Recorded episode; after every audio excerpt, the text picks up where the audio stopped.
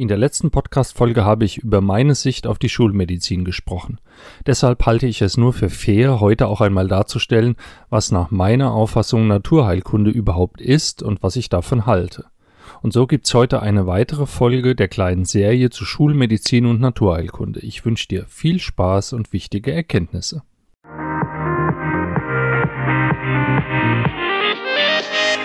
Hallo und herzlich willkommen zu einer neuen Folge des Podcasts Gesundheitsimpulse. Nur die Besten für deine Gesundheit. Inspirierende Interviews mit Experten, Tipps, Tricks und Impulse zu den Themen Ernährung, Bewegung, Entspannung, natürliche Heilverfahren und moderne Medizin. Gesunder Lifestyle und noch vieles mehr. Für deine Fitness, dein Wohlbefinden und deine Gesundheit. Ich bin Dr. Martin Oechler, schön, dass du dabei bist. Vermutlich sagst du jetzt, das ist doch ganz klar, was das ist, Naturheilkunde. Das kennt doch jeder. Aber so klar ist das gar nicht, wie du gleich sehen wirst. Denn es gibt durchaus verschiedene Definitionen davon und ich glaube, dass ganz unterschiedliche Auffassungen darüber herrschen, was zu den Naturheilverfahren zu zählen ist und was eben nicht dazu gehört. Und wegen dieser vielen unterschiedlichen Definitionen gibt es auch Dissens, oft Diskussionen und manchmal auch Streit, zum Teil sogar erbitterten Streit über Naturheilkunde. Und das ist alles andere als neu. Streit über die richtige Heilkunde, über die wahre Medizin gibt es seit tausend Jahren. Seit dem Mittelalter wurden Menschen die Kenntnisse über Natur, ihre Heilkräfte, über Krankheiten und Maßnahmen, wie man sie heilen konnte, als Hexen diffamiert und über Jahrhunderte sogar verfolgt und umgebracht. Auf dem Scheiterhaufen und nur, weil sie der herrschenden Meinung von Staat und Kirche nicht folgten und ihre eigenen Methoden hatten. Das muss man sich mal vorstellen. Nun, Scheiterhaufen haben wir zwar nicht mehr, aber dafür Social Media, Presse und Talkshows, wo es manchmal ebenso zugeht wie beim Tribunal. Wo erbittert gestritten wird über die richtige Ernährungsweise, über Gesundheitsthemen und Heilmethoden, über Wissenschaft und Erfahrungswissen, über Mythen und Moneten. Gesundheit ist ja auch ein Riesenmarkt, in dem Milliarden Euros umgesetzt werden.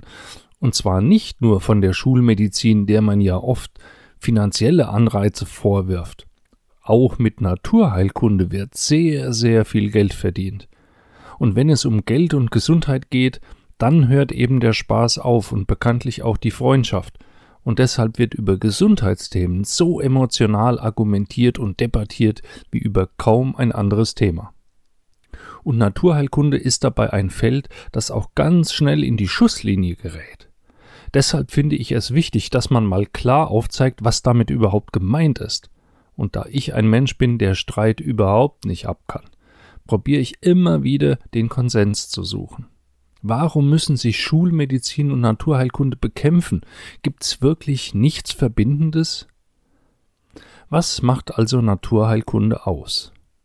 Generell muss man ja mal festhalten, und darüber wird Einigkeit herrschen, dass der Mensch, sein Körper, seine Psyche und damit eben auch Krankheiten ein Teil der Natur sind. Aber mit dem Begriff Natur geht's ja schon los. Es gibt noch nicht einmal eine allgemeingültige Definition für das Wort Natur. In der Regel bezeichnet Natur alles das, was nicht vom Menschen, also von Menschenhand, durch menschliche Kreativität und Handlungen geschaffen wurde. Natur bedeutet aber auch häufig das Physische, all das, was auf der Erde sichtbar, erlebbar, greifbar ist. Alles Natürliche steht im Gegensatz zum Nicht-Natürlichen. Und nicht natürlich ist demnach alles, was durch Kultur und Technik geschaffen wurde, aber auch durch Kunst, Daher das Wort künstlich.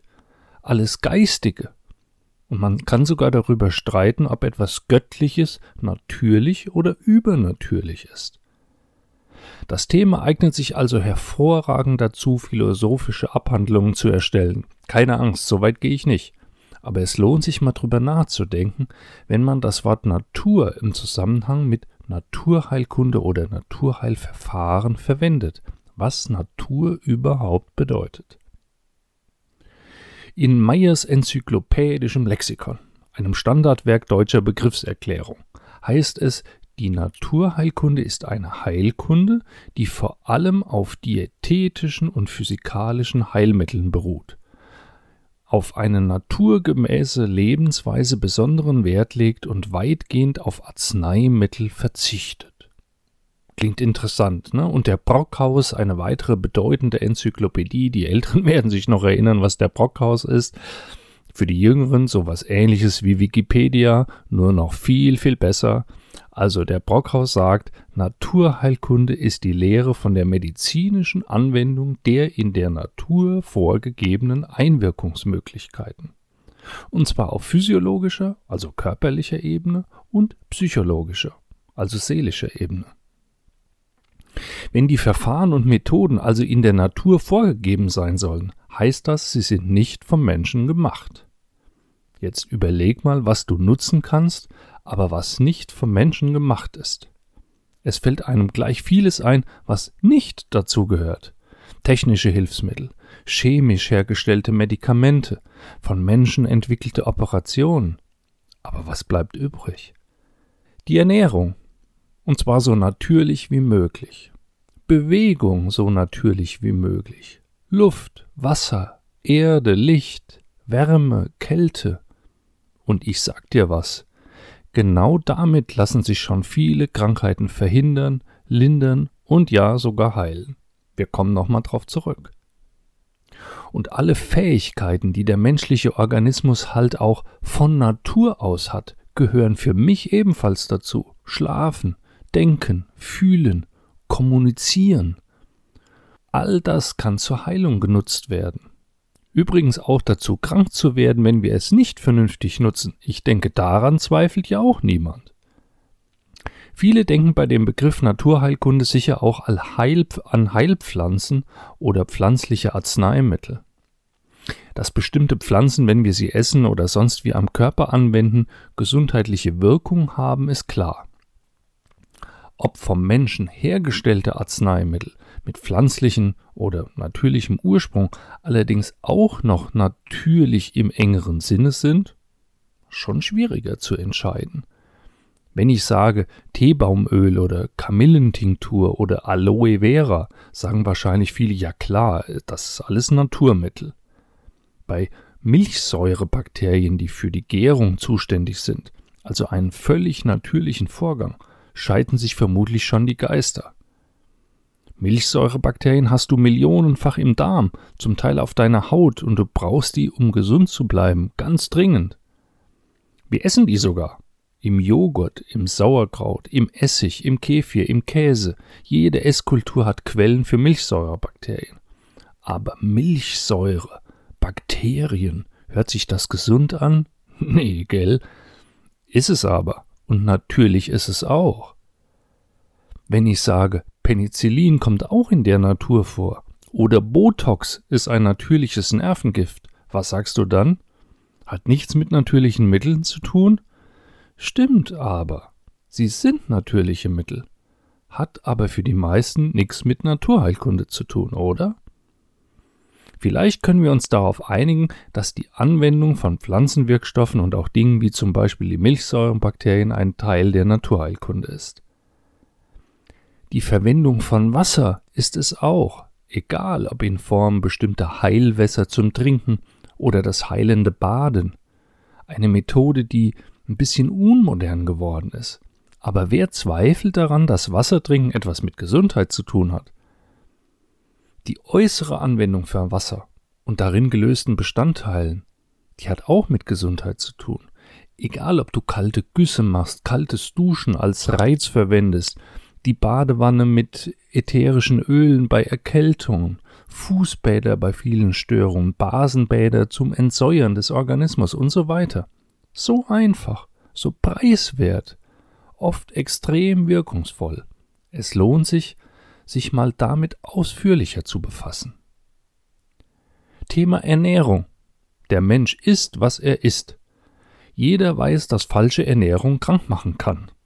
Im Umkehrschluss heißt das doch, dass die richtige Ernährung gesund machen kann. Oder ist das jetzt unlogisch? Also wenn ich als Kind krank war, dann gab es leichte Kost. Sachen, die leicht verdaulich waren, nicht so schwer im Magen lagen, gut gekocht waren. Wer isst denn bitteschön heute noch Haferschleim, wenn er krank ist? Okay, Haferschleim ist out. Heute heißt das Porridge. aber als Heilmittel. Mein Opa war herzkrank und ihm wurde noch eine Herzdiät verordnet. Heute ist man der Auffassung, dass die Empfehlungen von damals gar nicht zur Herzgesundheit beigetragen haben. Aber in meiner Wahrnehmung wird in vielen Kreisen der Schulmedizin Ernährung als einer der wichtigsten Pfeiler der Gesundheit überhaupt nicht beachtet. Also ich finde es besser, mal Empfehlungen zu geben, auch wenn sie vielleicht nicht optimal sind, als Ernährung von vornherein als Heilmittel auszuschließen.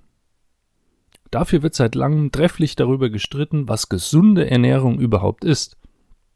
Und das ist ein so umfangreiches Thema, dass es eigene Podcasts von lieben Kolleginnen und Kollegen dazu gibt, dass Bücher darüber geschrieben werden, nicht nur was man isst, sondern auch wie und warum man isst und vieles mehr. Und wenn du meinen Podcast regelmäßig hörst, dann hast du darüber schon viel erfahren und wirst auch in Zukunft darüber noch einiges hören. Wir wollen aber mal festhalten, die Ernährungsmedizin ist ganz sicher ein wichtiger Teil der Naturheilkunde. Über das Was und Wie herrscht allerdings alles andere als Einigkeit. Der Einfluss von Bewegung auf die Gesundheit ist ebenfalls ein wichtiges Thema, und hier ist es ähnlich wie bei der Ernährung. Falsche Bewegung oder mangelnde Bewegung, auch schlechte Körperhaltung führt zu Krankheiten. Darüber herrscht Einigkeit.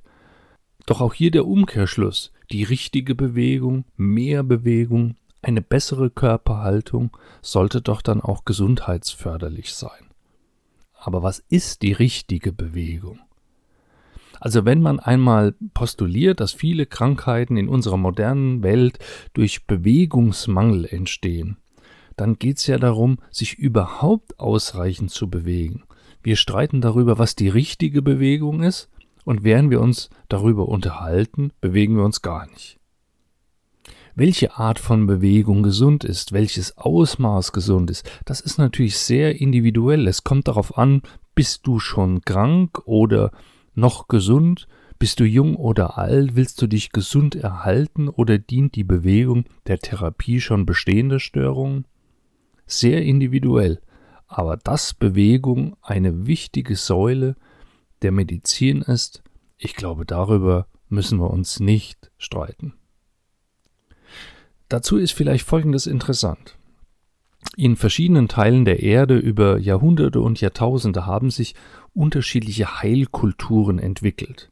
Also die, die Aborigines in Australien haben ihre eigene Medizin, ihre eigene Heilkultur. Die Indianer in Amerika haben und hatten ihre eigene. In China hat sich die chinesische Medizin entwickelt, in Indien der Ayurveda, der durch den Buddhismus geprägt ist.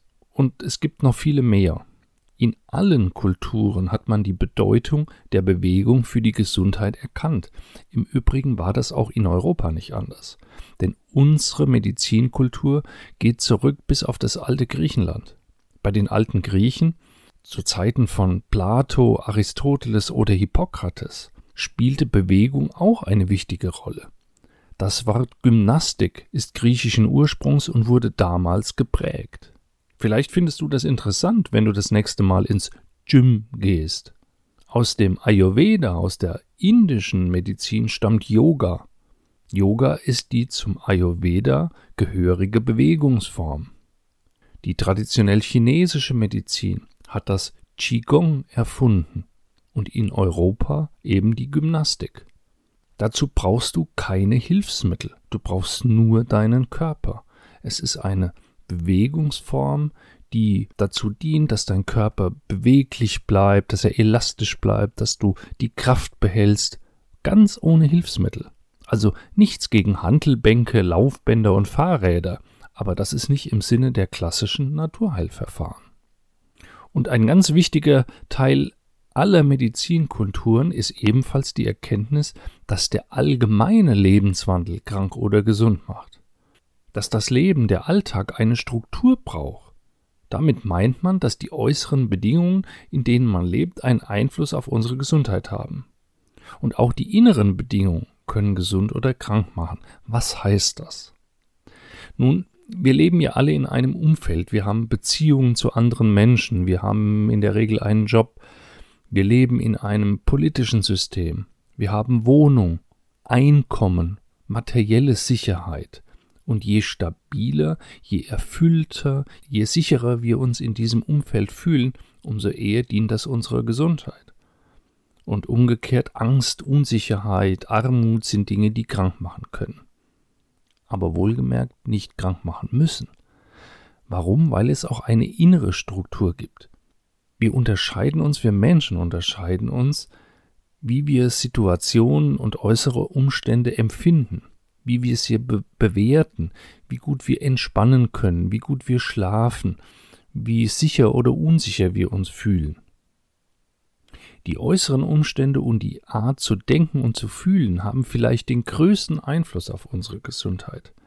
Denn sie beeinflussen wiederum alles andere, wie zum Beispiel Ernährung, Bewegung, die Art und Weise, wie und welche Heilmethoden wir nutzen, etc. etc.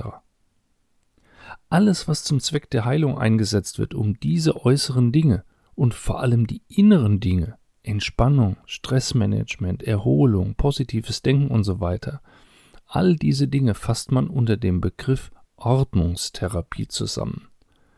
Vielleicht ist das das Wichtigste überhaupt. Jetzt wartest du in einer Podcast-Folge zum Thema Naturheilkunde womöglich darauf, dass etwas zu Akupunktur oder Ayurveda oder Yoga oder Homöopathie kommt. Das sind alles Methoden. Das sind letztlich nur Werkzeuge. Wenn ich jemandem erklären will, was das Faszinierende am Kino ist, dann erkläre ich ja nicht zuerst, was eine Leinwand ist. Wenn ich von Literatur schwärme, dann fange ich nicht mit der Schreibmaschine an. Werkzeuge sind Mittel zum Zweck.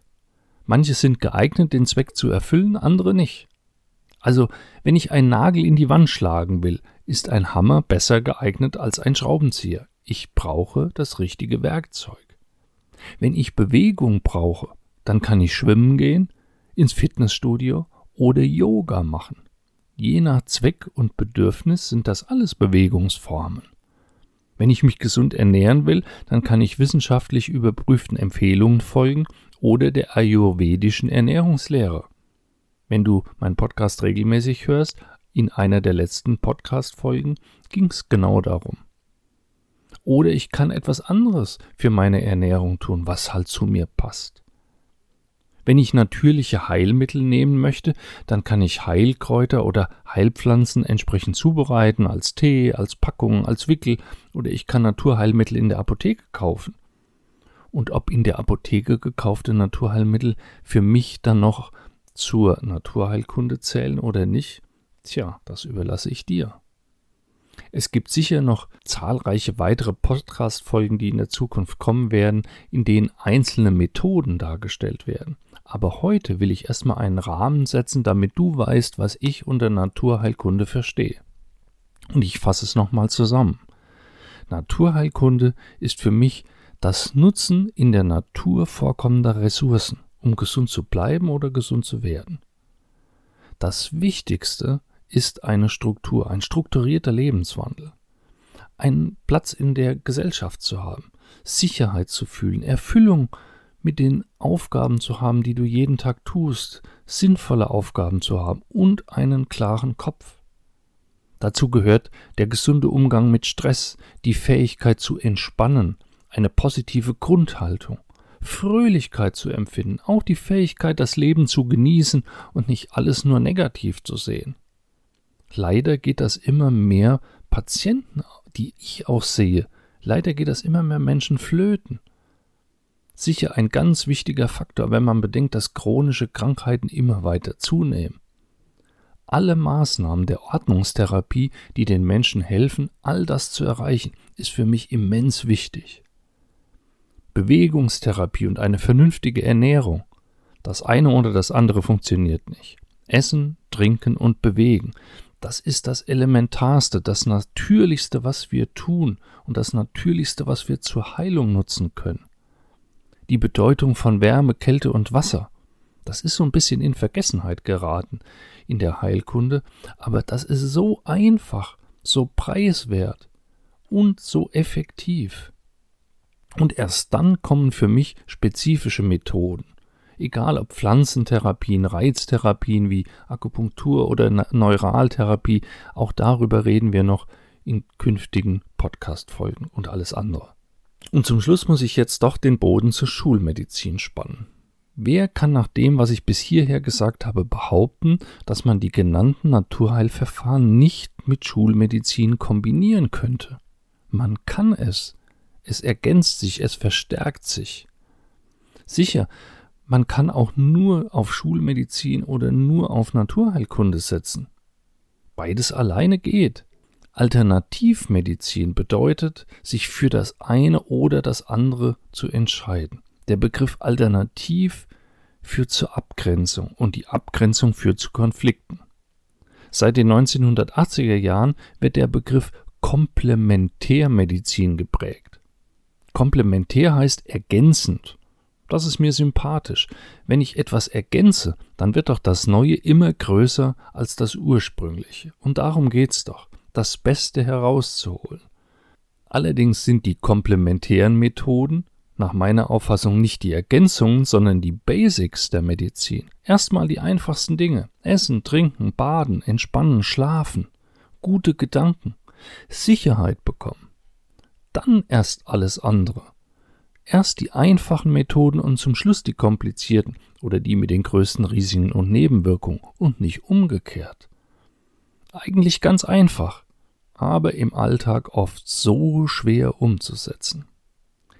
Wenn du Hilfe brauchst, schreib mir.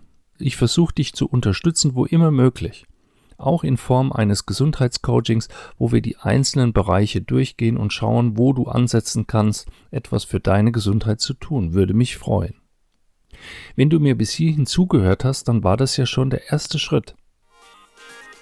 Soweit das, was ich heute zur Naturheilkunde sagen wollte. Wie immer die Bitte, wenn dir der Podcast gefällt, dann teile ihn mit Freunden, mach Werbung dafür. Denk an eine 5-Sterne-Bewertung, falls du auf iTunes zuhörst. Schreib ein, zwei nette Zeilen als Rezension, damit hilfst du uns, den Podcast weiter zu verbreiten, damit noch mehr Menschen die Gesundheitsimpulse erreichen. Neue Impulse für dich gibt's dann nächste Woche. Bis dahin bleib gesund. Dein Martin Oechler von gesundheitsimpulse.com.